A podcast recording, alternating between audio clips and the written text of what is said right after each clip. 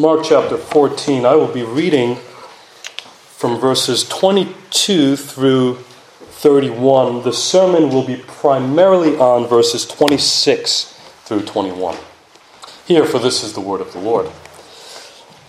And as they were eating, he took bread, and after blessing it, broke it, and gave it to them, and said, Take, this is my body. And he took a cup, and when he had given thanks, he gave it to them, and they all drank of it. And he said to them, This is my blood of the covenant, which is poured out for many. Truly I say to you, I will not drink again of the fruit of the vine until that day when I drink it new in the kingdom of God. And when they had sung a hymn, they went out to the Mount of Olives. And Jesus said to them, You will all fall away, for it is written, I will strike the shepherd, and the sheep will be scattered. But after I am raised, I will go before you to Galilee. Peter said to him, Even though they all fall away, I will not.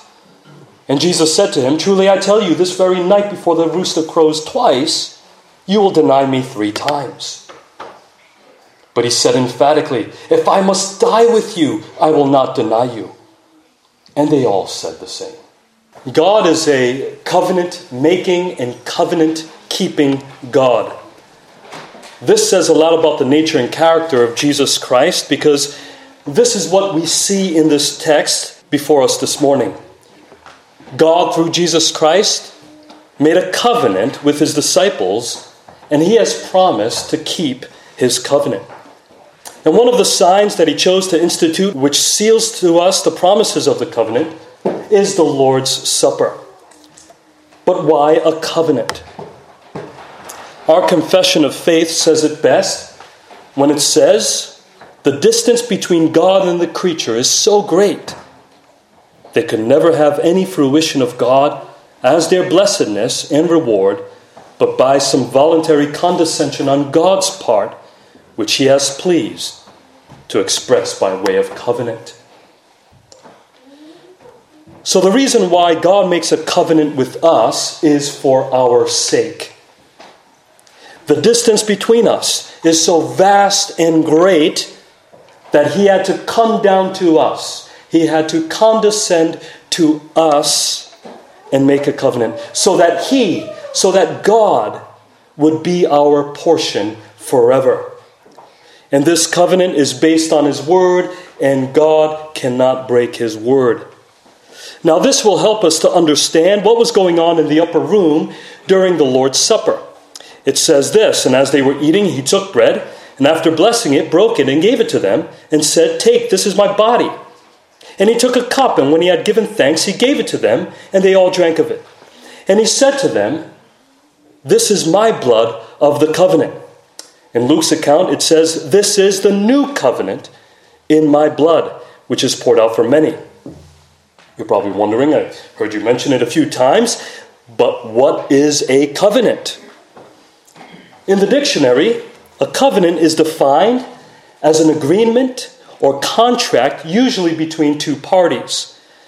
And there are obligations and conditions for both parties that involve swearing oaths and vows, promising to fulfill those conditions. And this agreement acts as a treaty and has a promise of peace and friendship between the two parties as long as both keep their ends of the bargain. There are blessings if you keep the covenant, and curses if you don't keep the conditions of the covenant. This definition is all good, except that I believe the covenants made by God are not made between two mutual parties. Man didn't make a covenant with God.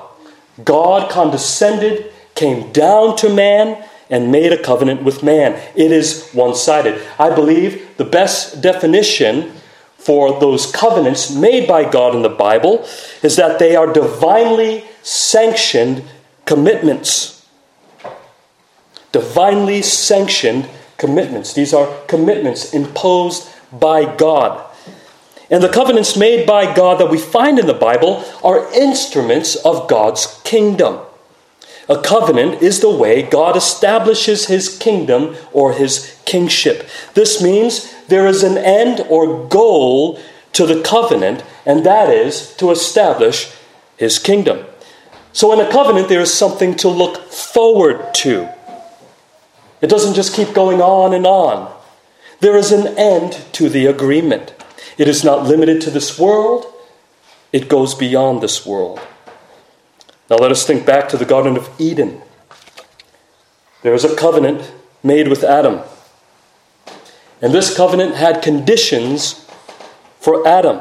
And the condition was perfect, personal, and perpetual. That means never ending obedience. It was do this and live. And if you don't do this, if you eat of that tree, you will die. So the promise of blessing was life life everlasting in fellowship with God. But also, if you read down to Genesis 3, verse 22, he would have had access to the tree of life if he obeyed. So, what he would have gained would have been kingdom life. That means it wasn't a promise of never ending created life of work and toil, but eventually it would lead to a life of rest in the heavenly places with God eternally, enjoying the fruits of his labors. There was an end to reach. There was an eternal Sabbath rest that Adam would have obtained. And so the promise of curse was that if he disobeyed, he would die physically as well as spiritually.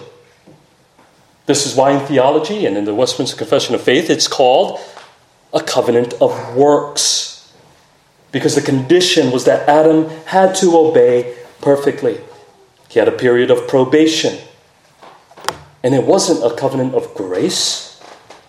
Because grace and faith, when we're speaking of salvation, is reserved for sinners. Adam wasn't a sinner yet, he had nothing to be saved from. So then, when Adam falls into sin, God makes another covenant with his people a covenant of grace. You know what grace means? Unmerited favor. You cannot earn favor with God by anything you do, no matter how righteous or how pious. And remember, after the first covenant was broken by Adam, Remember, God doesn't kill them right away, He allows them to live. Then He proclaims the gospel. And the emphasis in the gospel, and the emphasis in what He says, is I. I will put enmity between the serpent and the woman, and between the serpent's offspring and her offspring. He shall bruise the serpent's head, and the serpent shall bruise his heel. Then, after God delivers Adam and Eve their temporal covenant curses, which would include the inevitability of bodily death, he would make, or in strict Hebrew translation, he would cut a new covenant. Ironically, it is cut a covenant because to make this new covenant official, he cuts an animal and makes Adam and Eve garments of skins and clothes them. So now there had to be death in this new covenant. Yes, Adam and Eve were to die, yet there had to be the shedding of blood to ratify this new covenant. As the author of Hebrews says, without the shedding of blood, there is no forgiveness of sins. They were clothed with the skins of an animal to symbolize the grace, the unmerited favor of God in this new covenant. And notice in this second covenant, God fulfills the conditions. It wasn't do this and live. But God will take the initiative. Why? Well, Adam is no longer able to fulfill the conditions of perfect obedience. And since Adam becomes our representative, the representative of all man, and we inherit his fallen nature, now no one in their sinful state is able to fulfill the condition of perfect obedience. Now, by nature, we are all covenant breakers. We are all law breakers. As Paul was trying to explain in Romans 1, 2, and 3, that all are under the judgment of God. Whether or not you embrace LGBTQ philosophy or if you're a conservative moralist, we are all under the judgment of God. He says, No one is righteous, no, not one. All stand condemned. But the truth is, perfect obedience will still be required in this new covenant. Why? Well, because God does not change. He does not change. So if we've established that no one can obey perfectly, then who will? Someone has to. We see this so beautifully in the story of Abram or Abraham in Genesis 15. Uh, this is known as the Mount Golgotha of the Old Testament. When God made a covenant with Abram, he promised him land and to give him a child, which would lead to Abraham having as many offspring as there are stars in the sky. And out of that number will come the Messiah. Uh, the beautiful thing about this covenant is that God makes it and God keeps it. I'm not saying he didn't keep the covenant with Adam, but in the covenant with Adam, he required Adam to fulfill the conditions of perfect obedience, granting life based on his obedience. But here, God is the one who keeps the conditions. Abram would ask, How am I to know that you will keep this promise? So after Abram falls into a supernatural slumber and the darkness of judgment fell on him, God would walk through the pieces of sacrifices that were laid over against each other in the form of a smoking fire pot and a flaming torch. That is what we call a theophany. It is a revelation of God's glory in the form of fire and smoke. He walked through the slaughtered pieces of sacrifices, symbolizing that he is walking through the valley of the shadow of death as a way of saying to Abram, I will go before you and I will keep my promise to you, Abram. You're probably wondering, well, what were Abram's conditions? I wouldn't call it conditions, more of requirements. What was required of Abram? It says he believed the Lord and he counted it to him as righteousness. We know Abram wasn't the most righteous man in the Bible. He made a lot of mistakes. He was a liar, an adulterer, and he was fallen. Yet he believed and was justified. Listen to how our confession states it again. Man, by his fall, having made himself incapable of life by that covenant, that is the covenant of works with Adam, the Lord was pleased to make a second commonly called the covenant of grace, wherein he freely offers unto sinners life and salvation by Jesus Christ. And listen to this requiring of them faith in him. As he becomes now our representative and the second Adam who fulfills the covenant of works on our behalf. Perfect obedience is still required, and it is only fulfilled by Jesus Christ. He fulfills the conditions. He does what Adam failed to do. You're probably asking, well, what about our obedience? Are we still required to obey?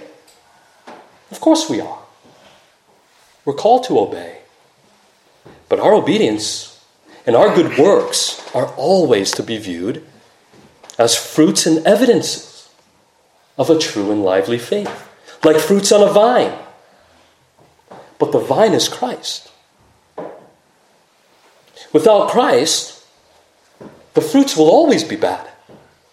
Without the true vine, the good vine, the good tree, who is Christ, we will always be bad trees with bad fruit, even if they look good, even if they seem good to the rest of society. So, our obedience and good works are fruits and evidences of a true and lively faith, to prove we are in the covenant of grace. It is to prove that we are true believers. But obedience and good works can never save us. They can never save us. Our obedience never meets the conditions because they are always imperfect in this life. Our obedience is out of gratitude for what God has done for us. While unbelievers, who are still in Adam, are in a sense still under the covenant of works. And since they can't do it, won't do it, and don't do it, they will be judged. So, what Jesus was saying on that faithful evening, that he was the covenant making and the covenant keeping God who will give himself up once and for all as the final and ultimate sacrifice to seal the deal and take on all of the covenant curses that we deserve. He will meet the conditions perfectly on our behalf. And the only way we meet the conditions, the only requirement of this new covenant, is that we place our faith in Him who lived and died in our place. This time, instead of an animal, it was God's Son in the flesh who would be cut and made as a covering for us. His blood would be the surety, His blood would be the security of the new covenant, that God will meet the conditions and will keep the covenant. His promise will be fulfilled because His blood was shed. He will walk through the valley of the shadow of death for us as a way of saying, I will go before you and I will keep my promises to you. So, this means that in the Lord's Supper, Christ is the focus. He is our Passover lamb. So, we look to Him for salvation, not to ourselves. God has proven time and time again that He keeps His promises and that He can be trusted. And he has promised to save his people. In the Lord's Supper, Christ made a pledge to us, an unfailing pledge. This pledge says to us, I am going to bring you safely home. Now, this covenant of grace was administered in different ways throughout the Old Testament, leading up to the coming of our Lord Jesus Christ, where it was more fully revealed what or who it was all about. Also, another use of the word for covenant is to choose. And here it shows us that he chose a group of messed up disciples, sinners in need of grace, to be recipients of the covenant blessings. Just like he chose you and I.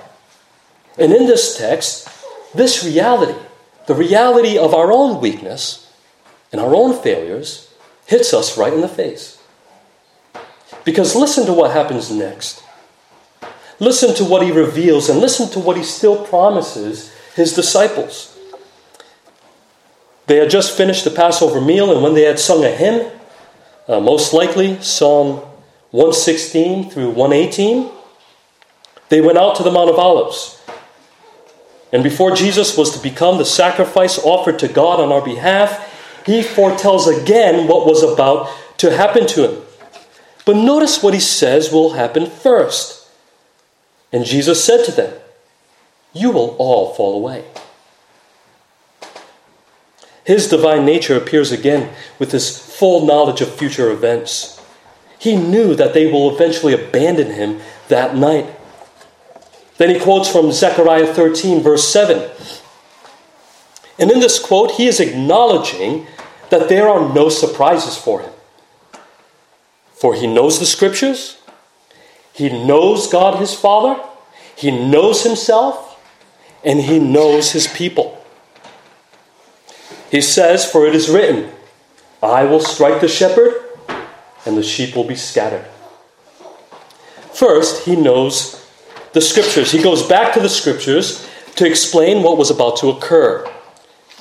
Folks, this ought to be our mindset in our pilgrim walk as we go through suffering and despair we are to go back to the scriptures and remind ourselves of God's promises to us. Secondly, he knew God his Father. Jesus has committed and entrusted himself to his Father and to his plan, even though it was dark and grim. He was heading to the cross, and it says, I will strike the shepherd. Who is the I in Zechariah 13 7? No, it is God Himself. He knew that going to the cross was necessary according to His Father's plan of salvation. But He also knew that the cross was not going to be the last say. There was life of glory beyond the grave. Beloved, we know of God's promises in the Bible. We are His people. We are the ones who have God's promises in the Bible right in front of us. This ought to be our response as we know God's plan and that He has won the victory for us. And all of His purposes will work out in our lives. Thirdly, He knew Himself. He acknowledged himself as the shepherd in this text. He is the shepherd of his sheep. And as the shepherd, he will never fail his sheep. Now, the question is since he knows himself as the shepherd, do we know ourselves as his sheep? Well, in case you don't, he does. Because, fourthly, the shepherd knows his people it says, God will strike the shepherd, and the sheep will be scattered. He told them, You will all fall away. See, he knows the failures of his people. He knows your failures. There is no point in hiding them from God. When we sin against God by nature, we tend to harden ourselves and try to hide from God. We are much like Adam and Eve that when we sin, we try to hide and come up with our own solutions, like sewing fig leaves together and use them to hide our nakedness. Too bad a couple of fig leaves doesn't hide much from God. Because God already knows your failures before you commit them. He is not surprised by them. He knows all of your sins. And He can see through our sin when we become overly self confident. Jesus knows our failures and our weaknesses even when we don't acknowledge them. Consider his disciples. Peter and the disciples only see the darkness of what was about to happen, but Jesus knew that there was light at the end of this dark tunnel that leads to his death. But this lack of trust describes the worldliness and the weakness of his disciples and all sinners saved by grace at some point or another. Listen to how Peter and the disciples try to fulfill their own covenant promises. They try to make their own covenant. And they are some bold promises. Now, this is exactly why God must make a covenant with us and not the other way around. Because we would never be able to fulfill our own terms. Peter said to him, Even though they all fall away, I will not. Very bold, Peter. Instead of saying, Help me, Lord, and preserve me, that I may not fall away, he relied on his own strength. How many of us have made promises to Jesus that we couldn't keep?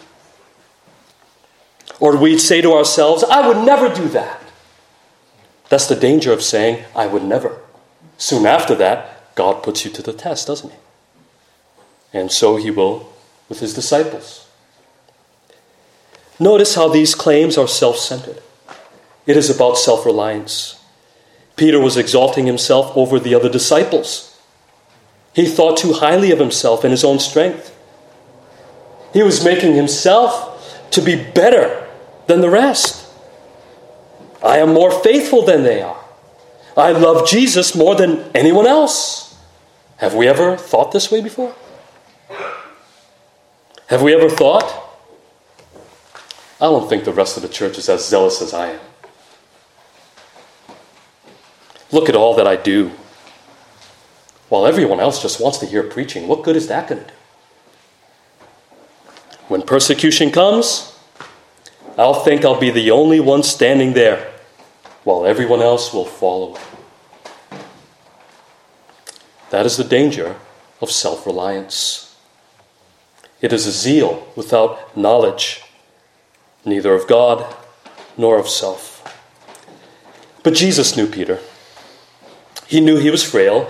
He knew he was a weak sinner in need of grace. He knew his disciples and that they were all the same. So Jesus said to Peter, You who has the most confidence, will be the one who will abandon me the most. Truly, I tell you, this very night, before the rooster crows twice, you will deny me three times. He won't just abandon Jesus, but he will have the chance to confess him three times, but instead he will deny him three times. Later that night, his self confidence will come out again when they try to arrest Jesus. He'll be so confident and strong that he pulls out a sword and cuts off Malchus's ear instead of his head. He had poor aim for one who was so sure of himself. Listen to his prideful self confidence again. But Peter said emphatically, If I must die with you, I will not deny you. He sounds like a hero. He had such great resolve. And not only him, it says, but all of the disciples were saying the same thing. They were acting as if they were the covenant makers and covenant keepers. Because they were lacking in their knowledge of the scriptures, they were lacking in their knowledge of their God, they were lacking in their knowledge of who Jesus was and what he had come to do, and they were lacking in their knowledge of themselves. They need to know, and we need to know, that God is the main character in this story, not them. And this God saves his people, and he keeps his people. While we were still sinners, Christ died for us. Now, many have tried to explain away the weaknesses of the disciples by saying it is because they have not received the Spirit at Pentecost yet. Beloved, the book of Acts and what happened at Pentecost is not just about the disciples receiving the Spirit so they can live victorious Christian lives. What happens at Pentecost and throughout the book of Acts is about God, first and foremost. And it is about God giving his disciples the Spirit in a different way so that they can spread the gospel to all nations. It is about God establishing his kingdom through weak disciples, establishing his kingdom as he has promised in his covenant of grace. Abraham's covenant is fulfilled in the book of Acts. But they remain frail and faulty human beings. For example, there will be infighting and division and separation. You think of Paul and Barnabas. And much later, Paul confronts Peter on his hypocrisy. Poor Peter, we always pick on Peter. But he's such an easy target, isn't he? And just in case you think it wasn't that bad, Paul says he stood condemned.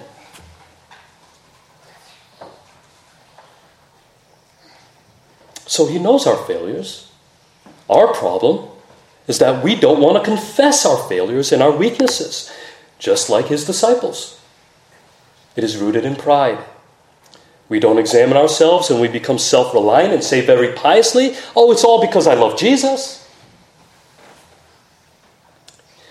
This is the danger of picking up and reading our Bibles and viewing our Bibles as a book of people who lived exemplary and faithful lives.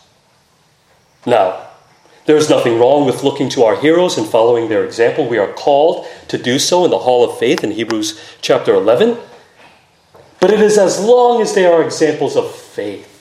But faith in who? Christ. Christ is still the focus. But we should also acknowledge that they were fallen. When we pick up our Bibles, we should ask not so much what are his followers doing, but what is God doing for them, through them, and in them? Because having faith means nothing without the object of faith.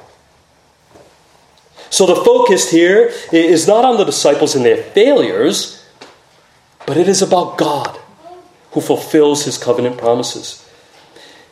Because the amazing thing in this text is that Jesus shows that he doesn't love them any less. He doesn't love us any less. We often fail to see God's grace throughout the disciples' lives we fail to see God's grace throughout our own lives. After he says, You will all fall away, he says, in a way, I will not abandon you. I will still be there for you. He tells them, But after I am raised, I will go before you to Galilee.